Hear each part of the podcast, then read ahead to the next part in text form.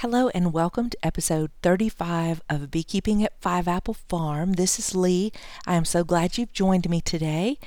I'm going to be talking about today uh, the book Keeping Bees Alive Sustainable Beekeeping Essentials by Lawrence John Connor.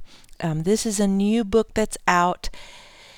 And uh, I'm going to talk to you about just some things in it, some thoughts about it, and uh, read you a little selection from it that happens to be the answer to a question that a listener had written in and wanted to hear more about. So, Lawrence John Connor, he is a fixture in um, beekeeping books. This is his blurb on the back. In five decades, entomologist Dr. Larry Connor has been a university professor, run a bee breeding program, and become established as a key voice in the beekeeping world. He has written dozens of articles for bee journals and a number of books, including Increase Essentials, which is a good book, I will say. Um, all these are by these are by Wicwas Press. That's out of Michigan. Bee Sex Essentials, Queen Rearing Essentials, Bee Essentials, a field guide, Swarm Essentials with Steve Repasky, and Honeybee Biology and Beekeeping with Dewey Caron, which is the big, um, bigger textbook that I think I have shared with you. In his newest book, Keeping Bees Alive, Connor discusses sustainable beekeeping, looking at the causes of colony loss and detailing how to keep colony numbers stable and growing. He also reviews concepts of biodynamic beekeeping. So, uh, this book um, I happened to pick up at the conference that we had recently, the state, the fall state, or su- they call it summer. I think it's in August. I think of that as fall, but um, even though it's still hot as blazes, actually it's still hot as blazes here in western North Carolina. Um, in the mountains, it's it's hot for us. We should be having chilly weather by now. In fact, the traditional frost date for where my farm is located, um, the traditional frost frost date's in about 10 days or so. And it has been the furthest thing from getting ready for frost that you've ever seen. However, next week, all of a sudden, we go from, you know, low, well, you don't know. I'm trying to stop saying that. It's so hard. It's so hard if you ever try recording yourself, the weird things you say. but um we're going to go from temps somewhere in the low 60s at night down to temps in the low 40s at night. And all that happens pretty much overnight, one day next week.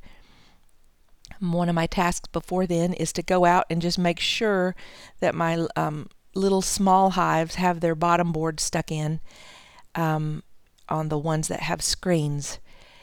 Just to clarify on that, you know, a full size hive, those temps are perfectly fine and the ventilation is good uh, with the um, screened bottom boards or it's it's okay.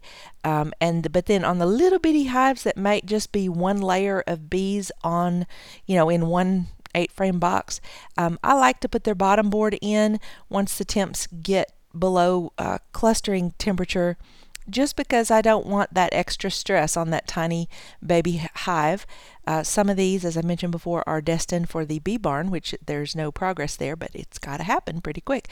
Um, I just I I think it's easier for them to maintain their brood temperature once I put that bottom board back in on these little small hives. Um, and I'll I'll leave that at that. I'll try to talk more about in the next one because I want to try to stick to my subject for once. Keeping Bees Alive: Sustainable Beekeeping Essentials by Lawrence John Connor. My overall review of the book is um, if you're into what we talk about often on this podcast. If you're into all this about um, keeping your bees alive and perhaps working on um, more chemical free beekeeping, this is a pretty good book. If you heard some hesitation there, my only hesitation, well, first I should back up and say, of the many ways that I have made a living and made extra money in my past is uh, as an editor. And just to tell you something, uh, I got the name from one of my clients who said that my Indian name for editing work was Cut Cut. And that is to say, I can be a pretty tough editor. and I've actually turned down editing work because I did not feel like the people were up to the level of editing that I would give them. So that's my little disclaimer on why I can be pretty tough on uh, authors. But what I love about this book is that there are some just little snippets that are for me were worth the price of the whole book. And I'll tell you about one on genetics later. My only concern, I guess, and if if I had been the editor, I would have uh, talked to the author about this, would be kind of defining who the audience is for this book, because as a person with a fair amount of experience, I really I enjoyed it. I enjoyed I got some new um, tips, some new facts, but also to be honest, I pretty much there's a lot of really basic stuff in here that I just skimmed through. Um, things that I feel very familiar with, just really basic bee biology and basic, um, you know, siting your apiary, real beginner level stuff. So there's good beginner level stuff in it. At the same time, uh, just mixed all in is some pretty advanced stuff. Or I should say, you would need to be advanced to really get how cool those details are. You know, he, he at the end of a, a very beginner section, then he'll go and by the way, there was this great study by so and so, and and there's some really cool information, but that is, in my opinion, on a more uh, advanced level. So I found it um, uneven. I guess would be it would kind of be in terms of editing um, between advanced and beginner. So if you are a beginner, it's still good money spent. I still recommend uh, buying it just because it's got a lot. It's got a good overview of a lot of basic bee biology stuff. And for you guys, as you're reading, if you hit you know difficult paragraphs about studies and you're going, well, I don't understand how that connects with what I just read, we'll just roll with it and one day you will. um, on the other hand, if you are an advanced beekeeper, I think it's worth it. It has um, some good details, like I said, that I think are worth the whole book. One of them, and just to give you an example of what I'm talking about, about what I perceive, just as my personal opinion, and as as uneven uh, level of content in terms of beginner advanced. So we go into uh, very basic stuff about siting your hive and the life cycle of the queen and um, all that. And then all of a sudden, there was this little section where he goes back to his early days where he worked. He was part of the team that worked with the Starline hybrid honeybee, and which is, is pretty fascinating in terms of genetics.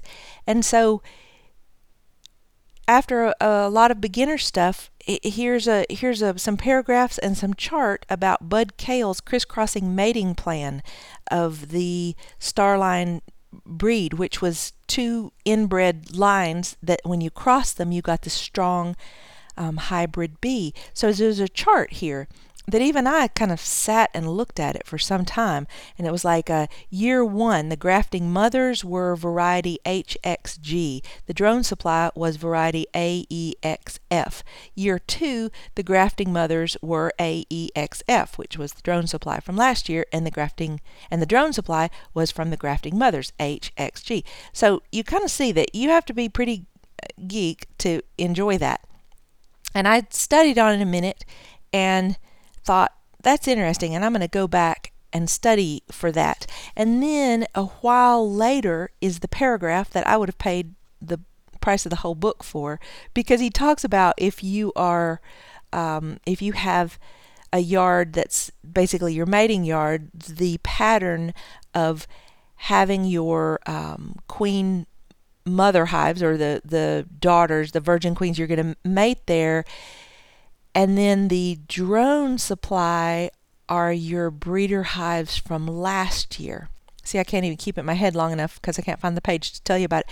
But that that solved a whole problem I was had been pondering on for months about how to manage the different lines that I have uh, in my yard in a way I'm not trying to keep them pure or anything, um, because that's a whole different can of worms. But just in order to get the best crosses without um, heading down the inbreeding road. So that paragraph, for me, worth the price of the whole book. But you see how that information might come as a shock to a person who is reading where to put their apiary, you know, in the sun facing south southeast. That paragraph might come as a shock. So this is both, I think, the um, the beauty and the challenge of talking, or in this case, reading um, a really experienced beekeeper that they're trying to teach you the important basics without which you're not probably going to keep bees alive for long. Um, but at the same time, they're this encyclopedia of information, and this this much more advanced pop- topics are going to pop out. Um, so uh, I th- I think it's a good beginner book if you just don't get bogged down when he suddenly goes advanced on you. Now, there is a chart, another chart here that I found fascinating. This is in the chapter on obtaining bees, and one of the uh, the good uh, kind of beginner solid information that I really liked is he goes through each of the ways you might obtain your bees and talks about the pros and the cons. And that is a very good discussion. Um, from packages to nukes, etc. But again, here's this fascinating chart, and this the source is Dr. Jim Haskell um, out of the Beekeepers Association of Northern Virginia survey results. So I am going to go online and look up these survey results because the chart has intrigued me and but it doesn't ha- uh, it doesn't answer some questions I have about it. So what this chart is about is it, this is on, if you happen to have this book, it's on page 81, table 2. And this chart is titled Colony Survival After One Winter Summary of Beekeepers Association of Northern Virginia Survey Results. And this chart really backs up, um, in my opinion, all the things he said about the best and least best ways to get bees. All right, at the bottom of the chart, and this it says it's a three year weighted chart. I guess that means averaged. So, see, this is one of my questions. Exact three year weighted. I want to find out what that means about this chart. But packages from Georgia colony survival after one winter 20%. Okay, here I, this is not me picking on Georgia this time. I just want to say, Georgia, it's not me. Um, this is Jim Haskell, Dr. Jim Haskell. All right, so packages from Georgia had a 20% survival rate after one winter, locally produced nukes with Georgia queens had a 25% survival rate. So that would be like if I made you up a nuke, which I wouldn't do this, out of my yard, and then put a Georgia queen that I had bought because I can't get my queens as early as you can get Georgia queens. And like I said, I don't agree with this method. Um, but locally produced nukes with Georgia queens had a 25% survival. Queens from Georgia had a 35% survival. And so this is one of my questions about the chart. Obviously, that queen's not out there surviving on her own. So are they talking about? I guess they're talking about requeening a hive with a queen from Georgia is is the best I can guess. I don't know that that's accurate yet. And that survival rate is a fairly dismal 35%. Now, beekeeper produced queens had a 60% survival rate. I just want to pause there because I don't know about you, but the when I first started talking about making my own queens back in my first uh, bee club, I can't tell you how many people said, "Oh, oh, you you know you cannot produce on a backyard level. You can't produce the quality of queen." And they would go into this long list of reasons why I could not produce the quality of queens in my backyard that if I bought from a queen producer. And I went ahead um, some would say, but well, my spouse would say because I'm hard headed, but um, I went ahead and I found in my own personal experience, I could produce queens that lived longer and were stronger than the queens that at the time that I could buy, which are probably, you know, southern Georgia, Florida queens. Um, so, but here we have beekeeper produced queens. So this is kind of like random beekeepers producing queens in their backyard in Northern Virginia, and they had a 60% survival rate. Okay, so queens from Georgia, 35% survival rate. Beekeeper produced queens, doesn't go into how they produce, 60% survival rate. Now, okay, this is another question about this chart that had I been the editor, Cut Cut would have asked, uh, beekeeper produced queens, does that mean grafted? Because the column right above that, or the row right above that, is bee raised queens. So it says bee raised queens, emergency, supersedure, and swarms. So that, with the exception of the swarms, is what I would call a, a frame based um, queen rearing, where you just take the frame that has a queen cell on it for whatever reason. Now, this is what's interesting is the beekeeper produced queens had a 60% winter survival. The bee raised queens had a 65% survival rate. Now we're comparing this to packages from Georgia, 20%. Locally produced nukes with Georgia queens, 25. Queens from Georgia, 35. Beekeeper produced queens, mm, we don't know their methods, 60%. Bee raised queens, 65%. Okay, this next one, we're moving up the chart here. Locally produced mite resistant queens. So, someone in Northern Virginia is working with mite resistant um, genetics. They probably got, you know, a, a mite resistant queen from some breeder and they're raising daughters, is what I would guess from the words locally produced mite resistant queens. They have a 70% survival rate for their first winter. And then the top at 87% survival after one winter is locally produced nukes with mite resistant queens, 87%. Now, so that what that sounds like to me, locally produced nukes with mite resistant queens, it doesn't say that that's a locally produced mite resistant queen, which is the column below, so I'm not sure where these queens came from, whether they were raised by the same people who did the nukes. It's not clear from this chart. But but the numbers are real clear. A package from Georgia, you got a 20% winter survival first rate. A locally produced nuke with a mite resistant queen, which to me is the holy grail of buying bees. Indeed, it's worth it. 87% first winter survival rate. So that table is fascinating, and I'm going to be tracking down more stuff from Dr. Jim Haskell to find out some, uh, to drill down, as they say, um, and find out specifics on those. So, you know, this is the kind of geek chart that, like I said, that was worth the whole book um, for for me to to uh, find that. The other thing that I love about this book is his introduction.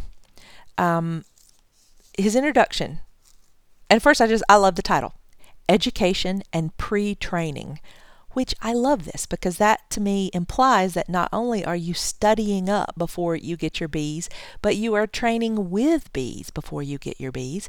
Um, this, I think, in my opinion, people waste a tremendous amount of money buying their bees and all that bee stuff before they have actually gone out with a beekeeper, put on the bee suit, um, or not, if that's how you roll, but you might not become a beekeeper if that's the first your first encounter with bees, depending on their temperaments.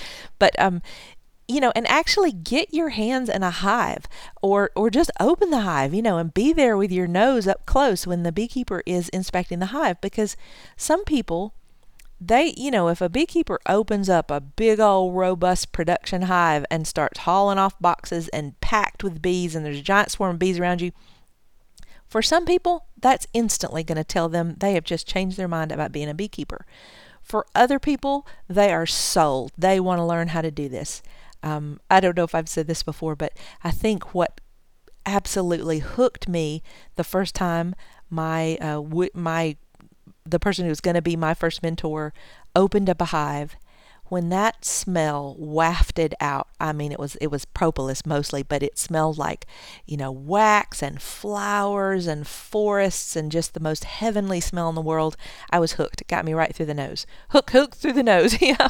But um but i think for some people opening up a full size hive would be freak them out so bad that they might not take up beekeeping and and maybe that's unfair because even though you're going to build up to a full size hive, you know, you're not going to have that for a while and they're kind of more manageable. And during that time, you could be working on your beekeeping skills and just getting over the nervousness, which for me lasted for a good four years. I was actively nervous every time I did bee management for the first four years.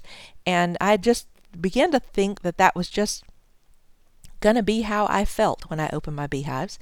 But then, lo and behold, about year eight, um, it just went away. And and now it's more I don't get nervous unless I drop something, but um, now it's more just pure fascination and eagerness to see what is going on in there and um, just all that things that that, that after those those years you're looking at a frame on a whole different level. You're looking at the hive on a whole you're looking at the bees and it is just the best feeling in the world. So let me put that out there. Beginners if you are coming to the end of your first season and you were like man I to be honest I was terrified every time I opened that hive. That's okay. That does not mean you're not meant to be a beekeeper. That's just part of the learning process. And this as I have emphasized over and over, this is a long haul skill. And anybody who's like, oh, anybody could be a beekeeper, I, you just ask them. I mean, anybody can be a beekeeper if they're determined enough. But there's not many people determined enough.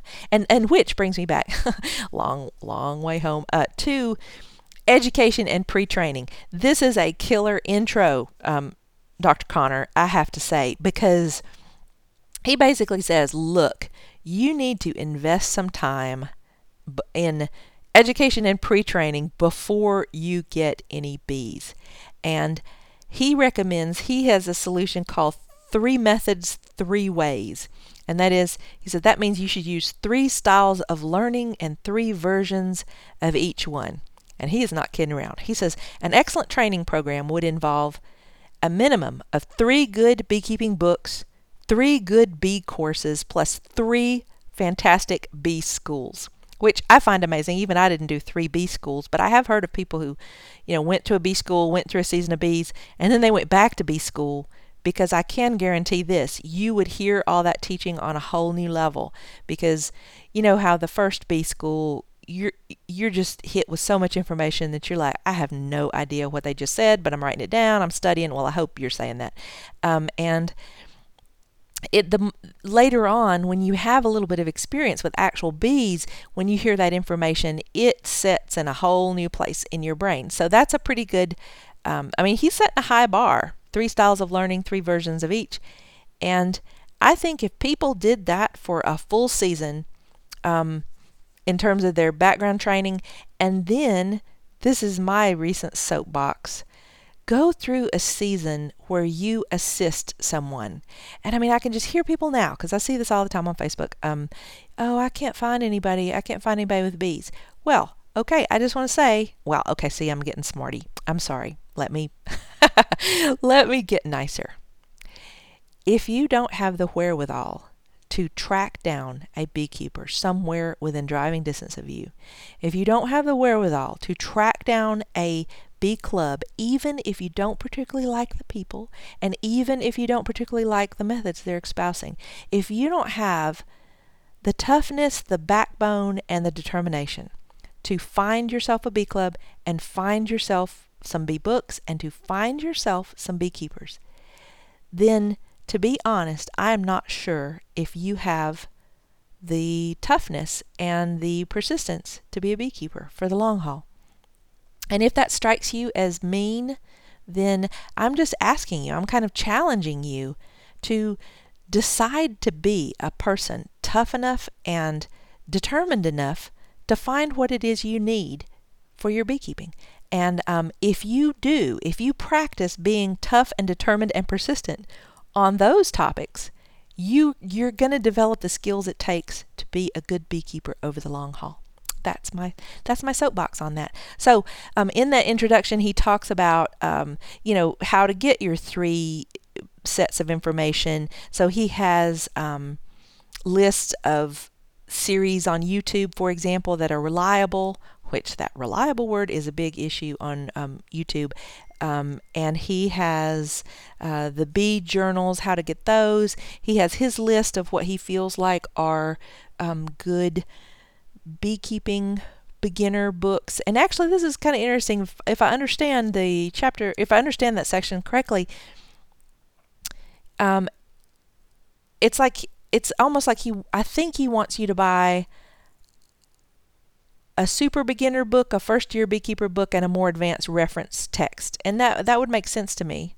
Um, and he also emphasizes you want to take in different opinions and experiences, and that I totally agree with because you're not going to know for a few years even really what kind of management pattern that, that you want to use. It, it, really, at least in my experience, it, it takes um, it takes following and understanding what several beekeepers are doing before you can reliably go, okay, this is the pattern that I want to follow for my bee yard.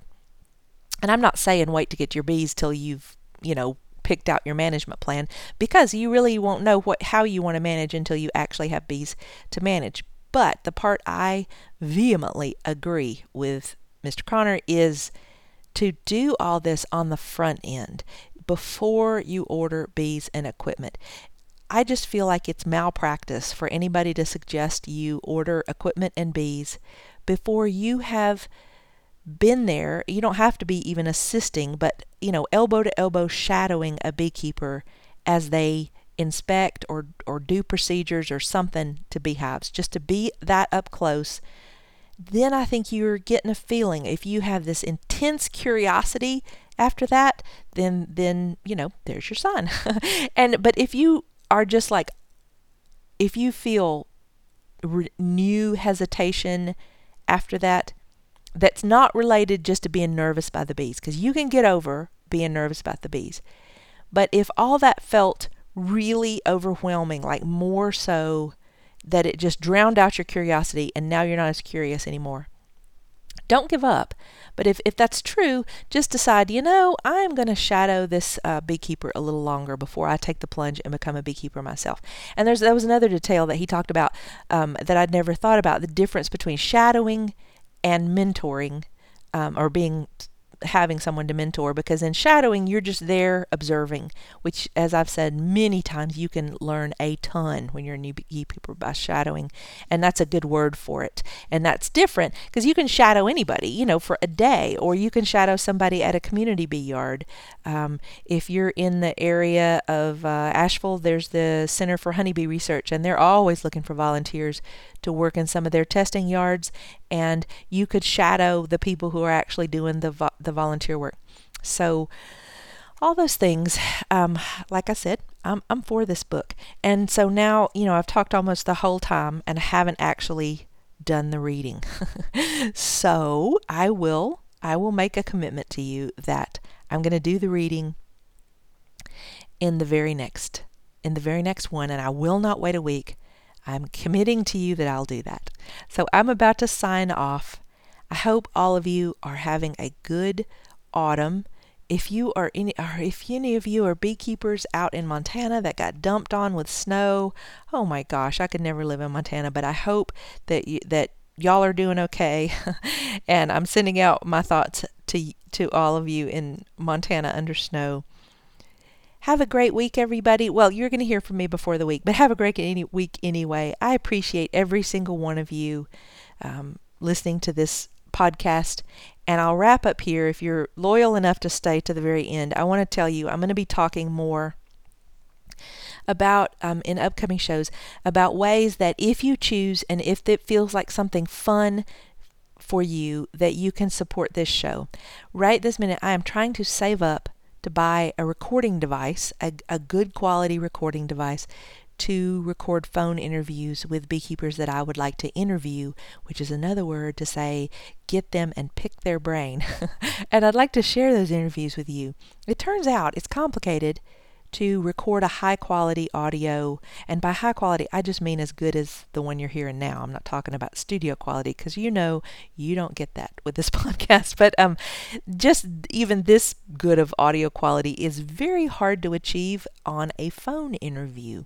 And I have, though, uh, been researching and tracked down the recorder and the cables that will make that possible. And um, I'm trying to save up for that.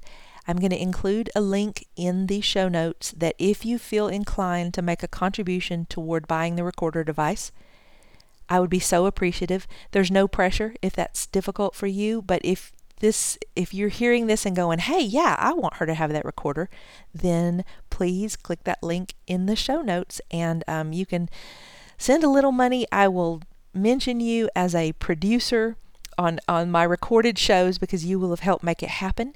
And with that point, I can say thank you to Deborah out of Georgia can you believe that she's out of Georgia and she's contributed to the recorder already? As much as as bad as I talk about um, Georgia bees, but she knows what I mean. So thank you, Deborah, for the seed money to start the fund, the recorder fund. I can't tell you what it did to my heart to receive that because it just made it feel like there are people out there enjoying this and getting value. So thank you.